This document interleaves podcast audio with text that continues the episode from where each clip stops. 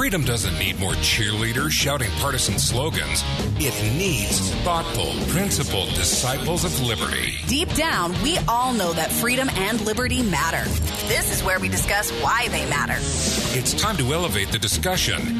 Welcome to the never ending quest for clarity. This is Loving Liberty with Brian Hyde. Hey, welcome to the Loving Liberty program. All right, we have a lot to talk about today, and one of the first things we're going to discuss is how suddenly you are a lot more mainstream if you are a conspiracy theorist. Now, I'll get to this in just a moment, but uh, you probably have an inkling of what I'm talking about here. Uh, conspiracy? Why, it's not just for the fringe, it's not just for the tinfoil hat wearers anymore. I think uh, as of as of last Saturday, it's going mainstream. Now, I want to I want to share with you kind of an interesting juxtaposition, though, because Saturday morning, when everybody else was going, "Oh my goodness, Jeffrey Epstein apparently, allegedly, killed himself in his jail cell in Manhattan," and I know that's that is just loaded with uh, possibilities because of his ties to some of the most powerful people in the world, some of the most influential people in the world, and some of the things that he is, well, not only accused of, but actually convicted of being a part of that may connect some of those very powerful people to likewise dirty deeds. So, yeah, it's, it's terribly, terribly convenient that he died. Um, I didn't know anything about this, though, at the time. And here's why. Saturday morning, I, on a whim, took a little bit of a break and at my father in law's invitation, uh, took a quick fishing trip with him. We ran off to Hagerman, Idaho, which, if you're not familiar with Hagerman, it is just. It is one of the most beautiful corners on God's earth. It is such a gorgeous place, especially this time of the year.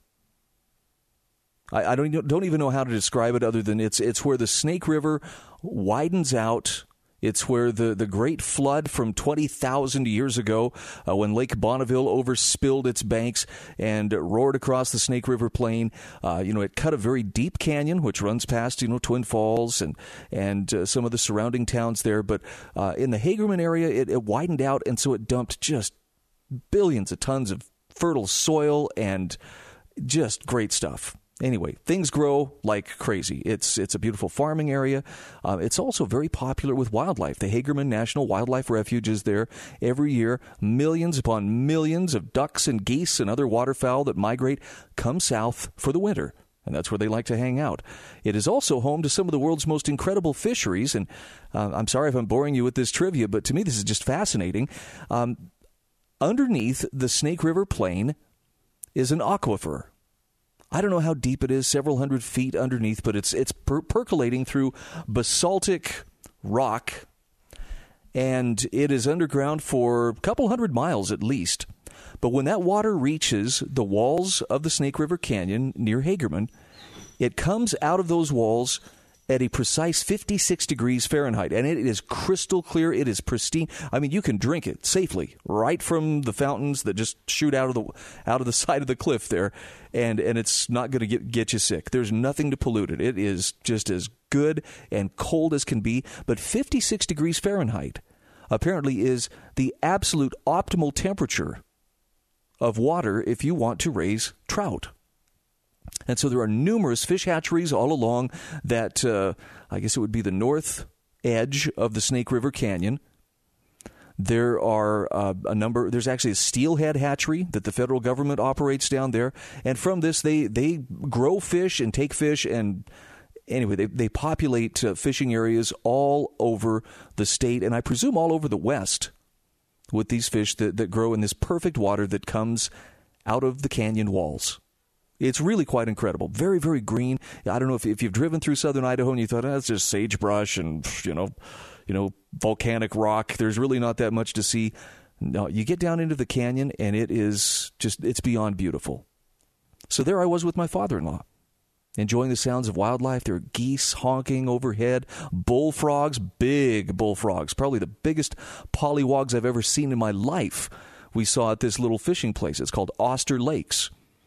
And this was not something I had planned. We ran up to Idaho to visit family, but I, I really hadn't planned on going fishing. And when I learned, okay, one day out of state fishing license will only cost me thirteen fifty, I was like, yeah, what the heck? Actually, I had to borrow a pair of shoes. I brought good shoes with me, so I wasn't wearing my fishing shoes. And uh, away we went. And it was a really successful day. Here's the part. It's going to sound like I'm bragging, and maybe I am a little bit. Um, the fishing was very good. I got action, lots of action. Took home three, let at least twice that many go. Yes, maybe a couple of them were what we call the LDR, long distance release, but I didn't want to clean fish. The only ones I kept were ones I'd, I'd hooked them deep enough that it was like, ah, darn it, I'm going to kill them getting the hook out. So I killed them and cleaned them, and you know we kept them. But there was something so therapeutic.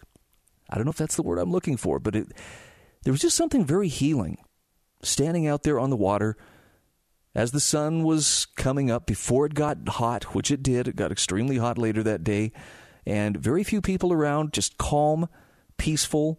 I was in a place where uh, my cell phone service was was pretty bad. So, you know, surfing social media wasn't even a temptation. And I only share this with you because, uh, you know, you think, well, you just wanted to work in a fishing store here. Yeah, I kind of did. But the best part of this whole thing was I wasn't immersed in what's going on. It wasn't until later when we got back to town that afternoon that I, you know, found out, oh, look at this. Jeffrey Epstein apparently uh, suicided in air quotes. I got to say, there was something about that. Uh, what was it? Six hours or so of no social media, no news media whatsoever. I kind of had forgotten how beautiful and how peaceful and how right the world can be. And so I'm not suggesting that hey by by telling you this you should just, you know, log out of your social media accounts and never ever come back. But there's something to be said for taking a break every so often. A little tolerance break to to get your mind right. Sometimes it takes two or three days. If you, if you use social media a lot, it can take a couple of days before the anxiety goes away and things start to look normal again. It just took a matter of uh, a couple of hours. And I found myself just absolutely appreciating what a what a beautiful place to be. My father-in-law is a very cool guy to hang out with, and so we were we were having a good time. And on top of it, I was actually catching fish, which as you know, makes a, makes any fishing trip just that much better. You know, you're, you're not guaranteed you're going to catch fish anytime you throw a line in the water. That's why it's called fishing and not catching. But with all the crazy stuff that's going on, don't forget to take uh, an occasional break. Give yourself just a little respite every so often to, to tap into the things that, that really do matter. In this case, it was it was more about time with family, more about enjoying some of the natural beauty that's there for anybody to enjoy if they just want to open their eyes and, and pay attention to it. And less about the need to be right there in the middle of everything. Oh, I know everything that's going on now. I'm, I'm totally caught up. I understand. I understand that it's fascinating, and, and, and I am somewhat of a news junkie. I admit it. I want to know what's going on in the world. But man, it seems like we've just had a lot of bad news lately. Or if not bad news, at least divisive, conflict generating news. And as much as I'm trying to, to take the high road and not uh, devolve down into the fur ball that uh, somehow erupts everywhere on social media when people discuss these events or issues, I find myself, you know, I want to put this person right. I want to set them straight. They got something. Somebody's wrong on the internet. I need to do something about it. Well, let me just go on the record and say sometimes it's a real blessing when the internet isn't there. When you don't have that temptation to just log on and scroll, scroll, scroll for something interesting. I had forgotten how much the simple pleasures of putting a worm on a hook and tossing it out into a pond and trying to, uh, you know, outwit a fish. I forgot how great that could be. And because I used to live in southern Idaho, you know, I kind of I kind of have some sentimental feeling there. My heart uh, still you know draws me back to, to the good times and there's there's a unique smell around waterways like the Snake River. You know, if you if you've ever lived near the ocean, you understand what I'm talking about. The the salt smell of of uh, coastal areas is something that people. Oh yeah, I love that smell. I'm, I feel that way about the the kind of uh, murky smell that you get around the Snake River. Speaking of murky, we're going to talk about some murky things here when we come back on the other side of this break. We're going to discuss uh, a little bit about the how, how everybody is a conspiracy theorist now, whether they know it or not. One of the things I want to share with you, though, is what do we actually know about the Jeffrey Epstein death? Because there's a lot of rumors running around, as you might expect. There's a great article on lewrockwell.com. I'm going to share that with you. Look, the bottom line is we don't know as much as we'd like to know. And at the bottom of it all, we still have to ask ourselves tell me again, why does this matter? I think I have an answer, and I'm going to take a crack at it, but uh, you'll have to wait for that the other side of these messages.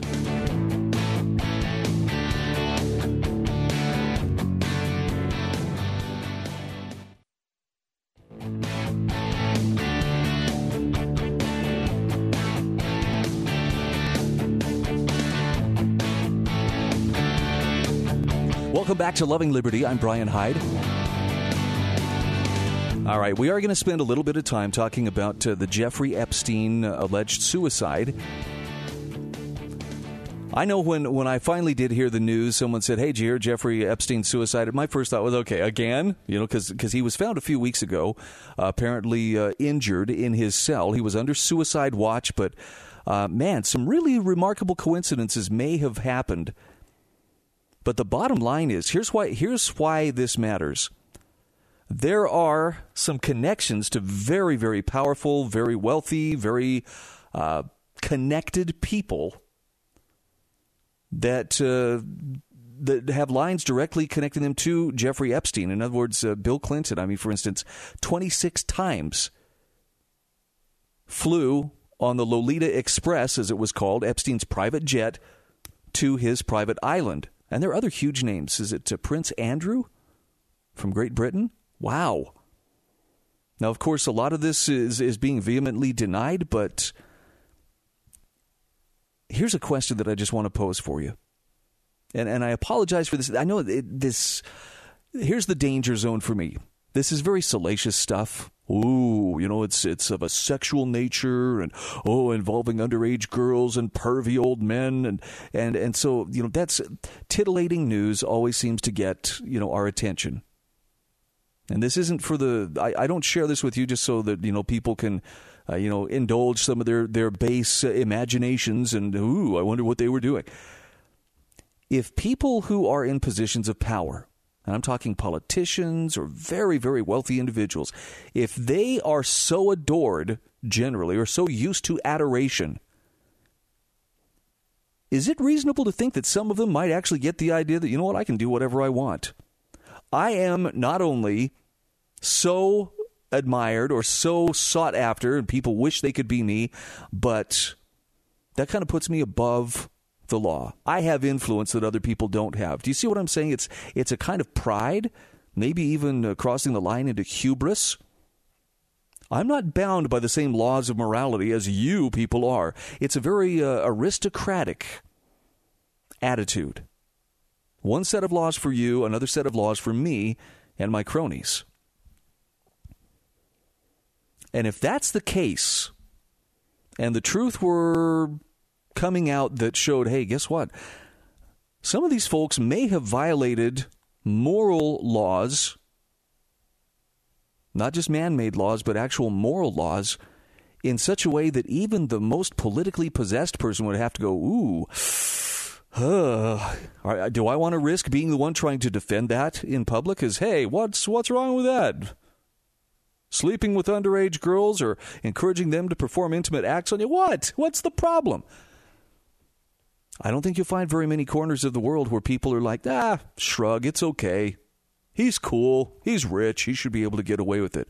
Uh uh-uh. uh That kind of stuff is looked on as, ooh, that's that's go to prison for life kind of stuff. That's that's the kind of thing the prisoners themselves will exact a sort of justice because the, the person who is an abuser of women and children tends to be in the very lowest caste of criminals. It's dangerous for them. They put them in general population population in prison, and there's a darn good chance they're going to get uh, the crap beat out of them or stabbed or something. But I have to wonder was somebody getting a little too close to the truth, particularly the kind of truth that could shed the light on just how contemptuous some of these actors, these people, not just you know movie actors, but some of these people acting in very high positions of trust or power have been.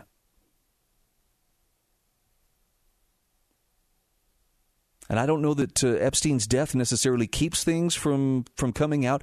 It's it's interesting to me that if if what I'm reading here is true, if if the suicide, such as it's called, took place within 24 hours of certain court documents being released, that almost sounds like somebody had a fail-safe plan in place. Hey, we got to stop this guy somehow. Let's talk for a moment about what we know about how Jeffrey Epstein died. This is from Joe Martino from Collective Evolution. And it's an article that seeks to, to stop some of the rumor mill stuff that unfortunately is gaining a lot of traction right now on social media. Joe Martino says Jeffrey Epstein allegedly committed suicide in his lower Manhattan cell on the night of August 9th, 2019. He was found lifeless in his cell, where he was then given emergency treatment and rushed to the hospital, where he was pronounced dead. Although the mainstream media keeps calling this a suicide, there is absolutely no evidence of a suicide, and without any proper investigation, we can't come close to saying what really happened. Epstein was 66 years old and was set to stand trial in 2020 for allegedly sexually abusing dozens of minor girls in New York and Florida. All right, so what do we know? Number one, the Department of Justice said Epstein died of an apparent suicide and said the FBI was investigating the incident. Just as a quick side note, how much trust do you have for the FBI? Based on what I have seen in a couple of incidences that were a little closer to, or a couple of incidents that were closer to home involving the, the Bundy family and the Finicum family, I don't know that the FBI has quite that sterling, trustworthy reputation that they think they have, but okay, they're going to investigate. Number two, most of mainstream is sticking to stating this was a suicide, but there is no evidence of suicide. His cause of death is still unknown. He was simply found lifeless in his cell and rushed to the hospital where he was pronounced dead. Number 3, so far as some theories uh, so far some theories have come forth of people claiming it's not really his body. He's still alive. They faked his death. And Joe Martino says, as of now, that evidence is weak. Thus far, we at Collective Evolution have not been able to see any real validity to this. Number four, claims of camera malfunctions in his cell went viral, but so far there is no evidence of this. And that's precisely what we said stay within the facts and grounded in the truth before making false claims viral and turning a lot of people off to the truth and story. And number five, Epstein's death came within 24 hours after long sealed documents were released by a federal court in a since settled lawsuit against Epstein's ex girlfriend by Virginia Giuffre, uh, one of Epstein's accusers. Now, U.S. Attorney General William Barr says he was appalled after hearing that Epstein could have died of an apparent suicide while in federal custody. Barr went on to say Mr. Epstein's death raises serious questions that must be answered. In addition to the FBI's investigation, I have consulted with the Inspector General, who's opening an investigation into the circumstances of Mr. Epstein's death. Now, here Joe Martino says, look, when things don't make sense, it's natural to want to explore theories as to why and he says, I believe we should do this with Epstein's case. This case has the potential to awaken a lot of people to how our world really works due to how high profile this case is. So there's the silver lining right there.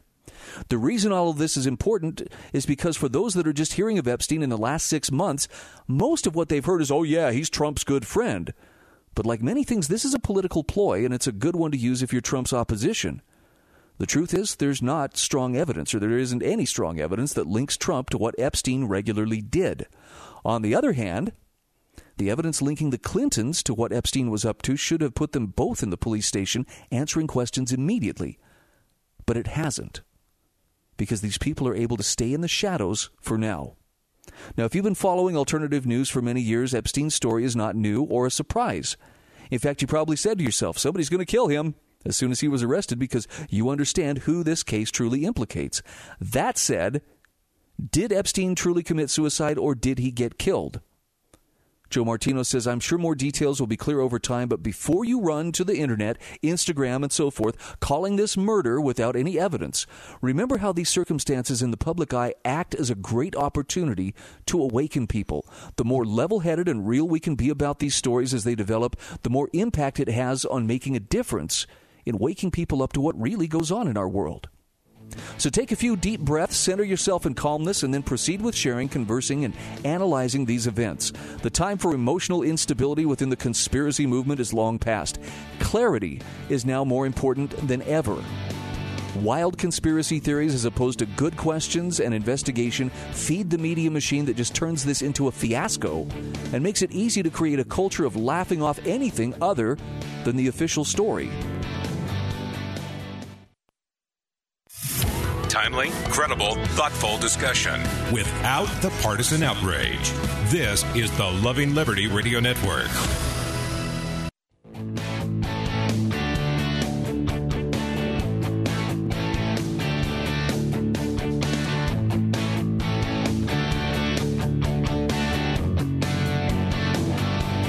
Hey, welcome back to Loving Liberty, my fellow conspiracy theorist.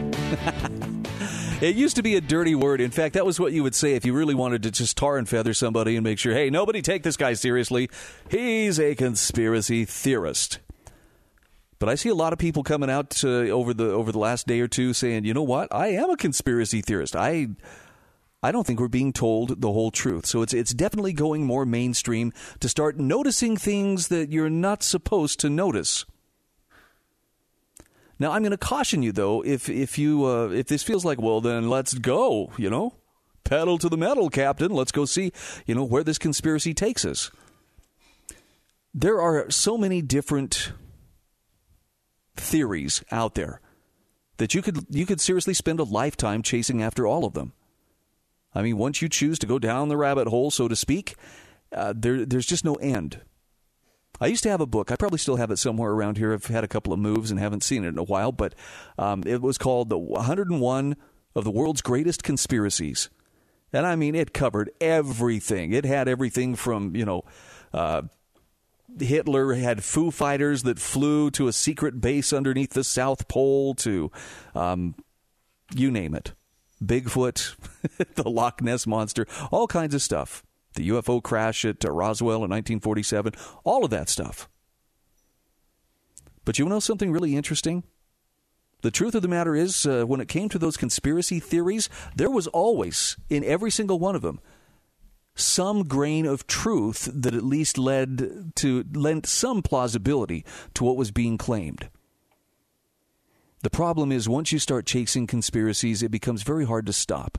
And there's enough stuff going on out in the open it might just be a waste of some of your finite time and resources. At least that's my take. All right, let's go to the telephone 801 331 8113. Hi, welcome to Loving Liberty. Sam calling. Good morning. Good morning, Sam. How are you? Oh, not too bad. Where I wait. I think that's a good place to start. Now, Sam, I'm going to stop you here because, uh, again, I'm I'm on my backup recorder. So for the podcast, nobody is going to hear your phone call, unfortunately. I can't record you. I tried to. I tried, and it was feeding back, and I don't. I don't want to subject you to that, and and it sounds bad on the listener's end. But um, I will have my computer back in place as of later this morning. My skimmer, and so maybe t- maybe tomorrow we could pick up and talk about this because I, I would love to get your take on it. Okay, thanks, Sam. Sure appreciate hearing from you. My apologies to you, the listener. We uh, we we had a, a computer suddenly experienced some kind of a technical malfunction. Ah, another conspiracy. No, I'm I, am i am kidding. But um, anyway, I, I, took it in over the weekend and it's being repaired. I got to go pick it up this morning, and hopefully I'll have it hooked back up and uh, you know happily recording everything as normal. Um, normally it wouldn't be that big of a deal. It'd be like, oh yeah, well whatever, you know. So we missed the recording here, but um, the podcasts this is this is where people come and listen, and I don't want to deny you a chance to hear Sam's observation as well as other callers. So my apologies to you. but I'm doing the best I can. And unfortunately, the way that uh, I'm set up to record, it uh, it would be tough for you to understand because there'd be so much feedback. Let's talk conspiracies for a moment here. How did consp- how did we get the, the whole phrase conspiracy theories?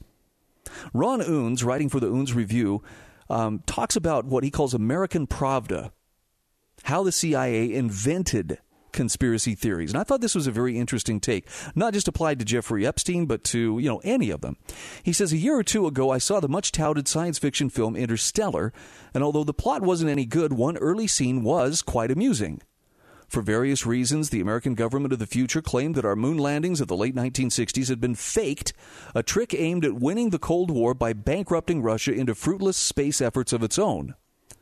Now, this inversion of historical reality was accepted as true by nearly everyone who claimed that Neil Armstrong had indeed set foot on the moon.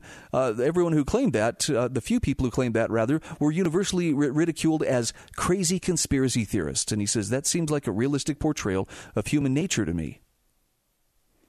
Now, obviously, he says a large fraction of everything described by our government leaders or presented in the pages of our most respectable newspapers, from the 9 11 attacks to the most significant local case of petty urban corruption, could objectively be categorized as a conspiracy theory.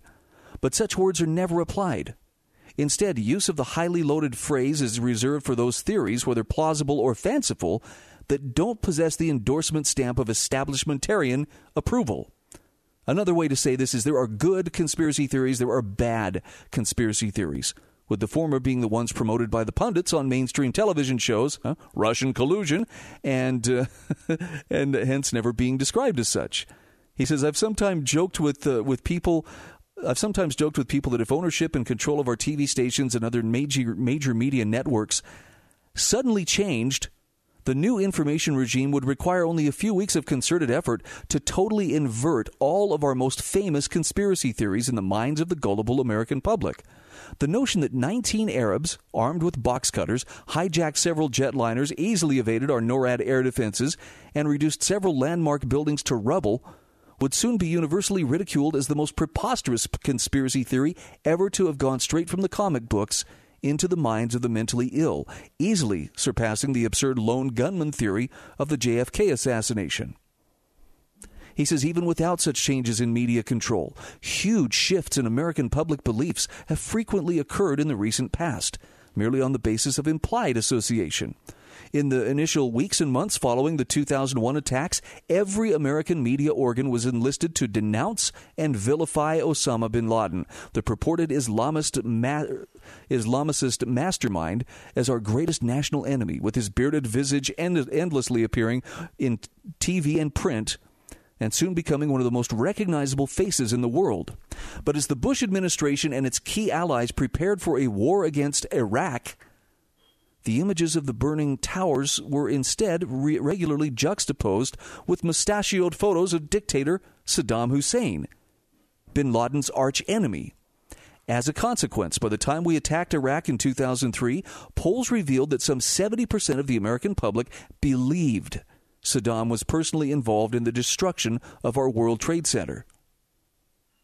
Now, he says, by that date, I don't doubt many millions of the patriotic but low information Americans would have angrily denounced and vilified as a conspiracy theorist anyone with the temerity to suggest that Saddam had not been behind 9 11, despite no one in authority having ever explicitly made such a fallacious claim. He says the factors of media manipulation were very much in my mind a couple of years ago when I stumbled across a short but fascinating book published by the University of Texas Academic Press. The author of Conspiracy Theory in America was Professor Lance DeHaven Smith, a former president of the political of the Florida Political Science Association. Based on an important Freedom of Information Act disclosure, the book's headline revelation was that the CIA was very likely responsible for the widespread orchestration of conspiracy theory as a term of political abuse, having orchestrated that development as a deliberate means of influencing public opinion. I'll wait for a moment for the shock to wear off. Okay, you're doing all right? Okay. During the, the mid 1960s, there had been increasing skepticism publicly about the Warren Commission's findings that a lone gunman, Lee Harvey Oswald, had solely been responsible for President Kennedy's assassination, and growing suspicions that top ranking American leaders had also been involved.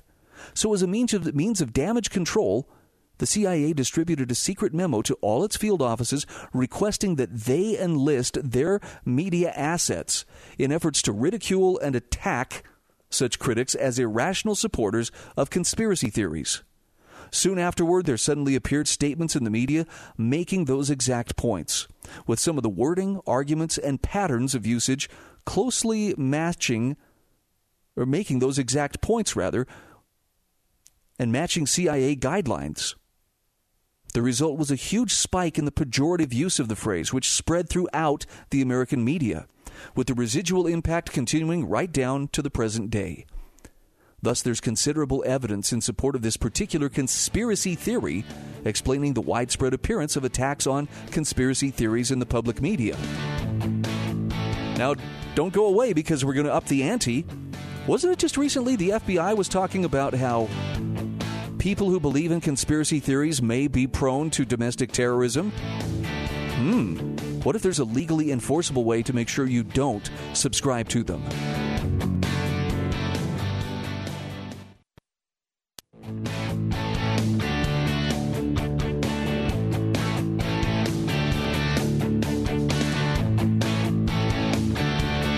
Hey, welcome back to Loving Liberty. We are talking about conspiracy theories, and, and there are no shortage of new conspiracy theorists now that uh, Jeffrey Epstein is allegedly dead by his own hand, or so we're told, uh, just before a bunch of really interesting information was likely to come out in his trial that might connect him to some of the most powerful people in the world, and particularly to, um, shall we say, uh, human trafficking, sexual trafficking of uh, underage girls. Yeah, there's not a lot of not a lot of those very elite, powerful people who want to be uh, seen in that light. I think they know that our tolerance will only go so far, and uh, you know, on the bright side, suddenly nobody's talking about uh, how evil gun owners are. Apparently, that outrage has has uh, run its uh, course. Isn't it crazy? How the news cycle just oscillates from one to the next to the next. I mean, what took Jeffrey Epstein out of the headlines? Well, it's because there was a mass shooting. No, there were two mass shootings, and uh, suddenly, you know, it's it's gun control and it's red flag laws and it's you know assault weapons and bans and Congress has to do something. But uh, Epstein managed to bump that right off the pedestal and now he's back in the spotlight again. Probably not in the way that he would have wanted to be, but but there he is. So what do you make of this? Ron Unz points out that uh, although the CIA appears to have effectively manipulated public opinion in order to transform the phrase conspiracy theory into a powerful weapon of ideological combat, the author of the book that he talks about, Conspiracy Theory in America, describes how ne- the necessary philosophical ground had actually been prepared a couple of decades earlier.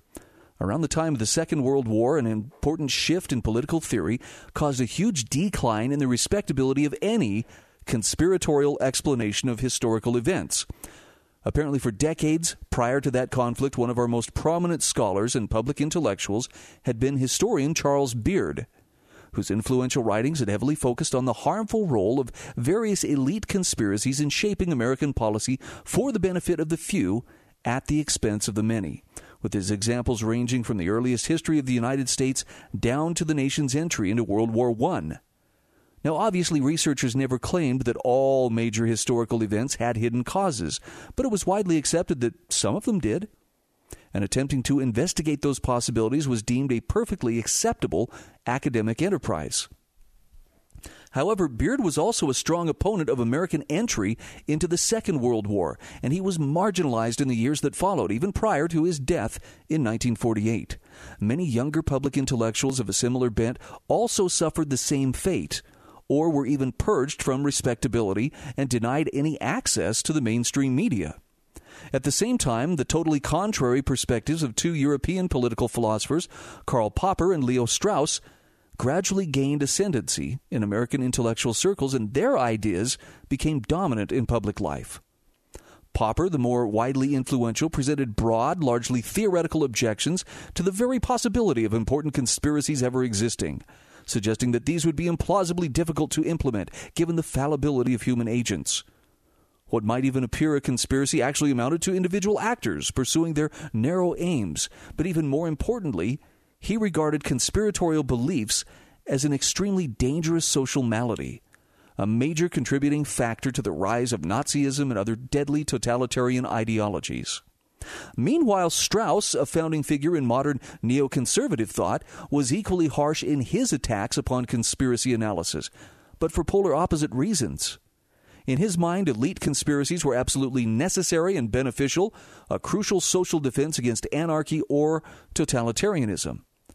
But their effectiveness obviously depended upon keeping them hidden from the prying eyes of the ignorant masses.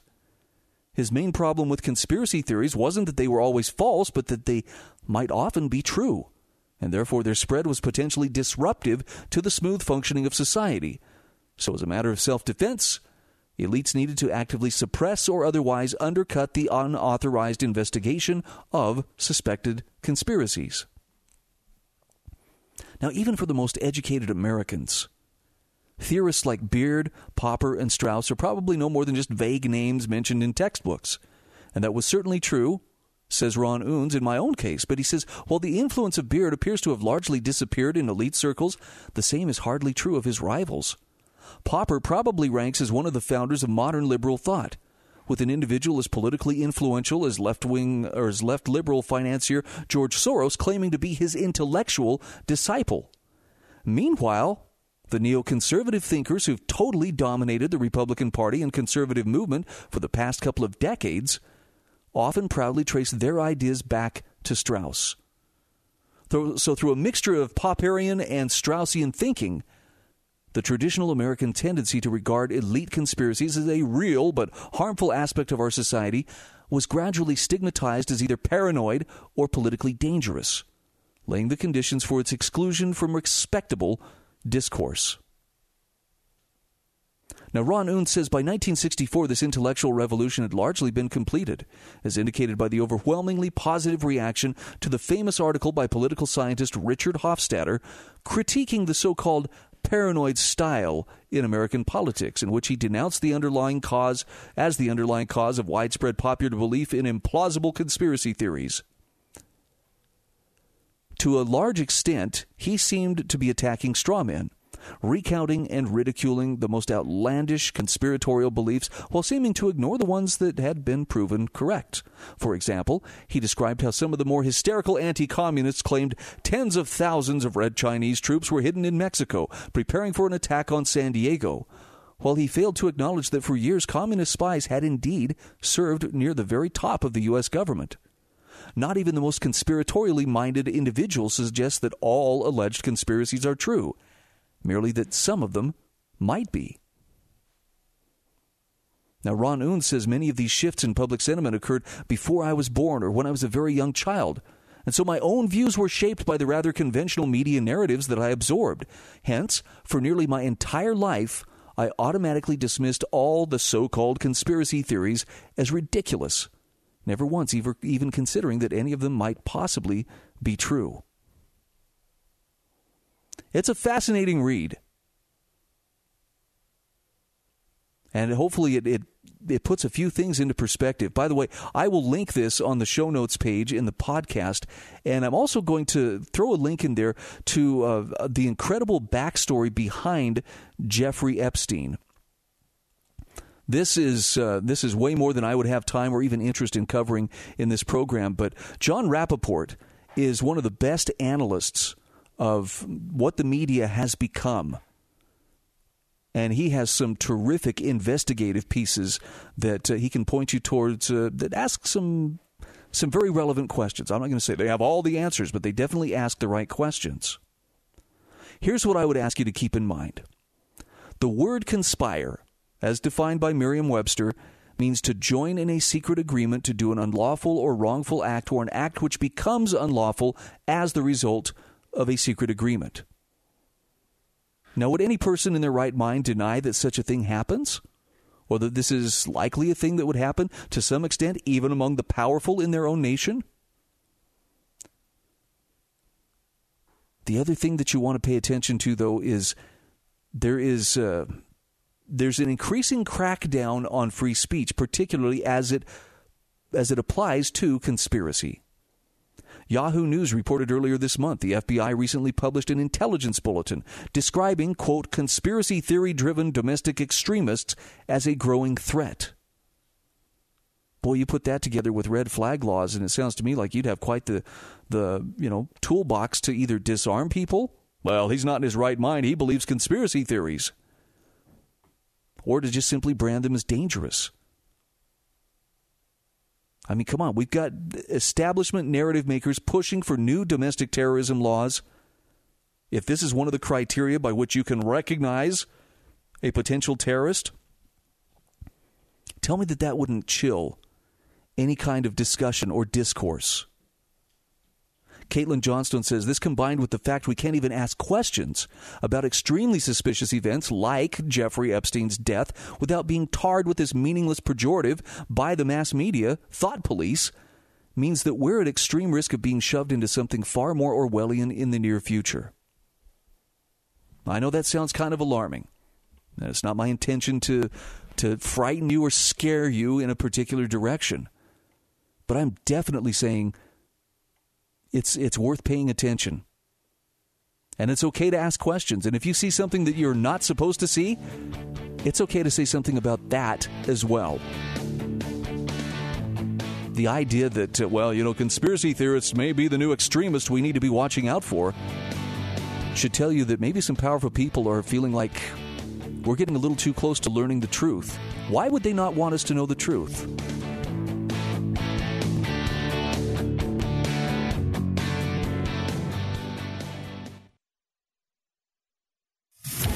Timely, credible, thoughtful discussion without the partisan outrage. This is the Loving Liberty Radio Network.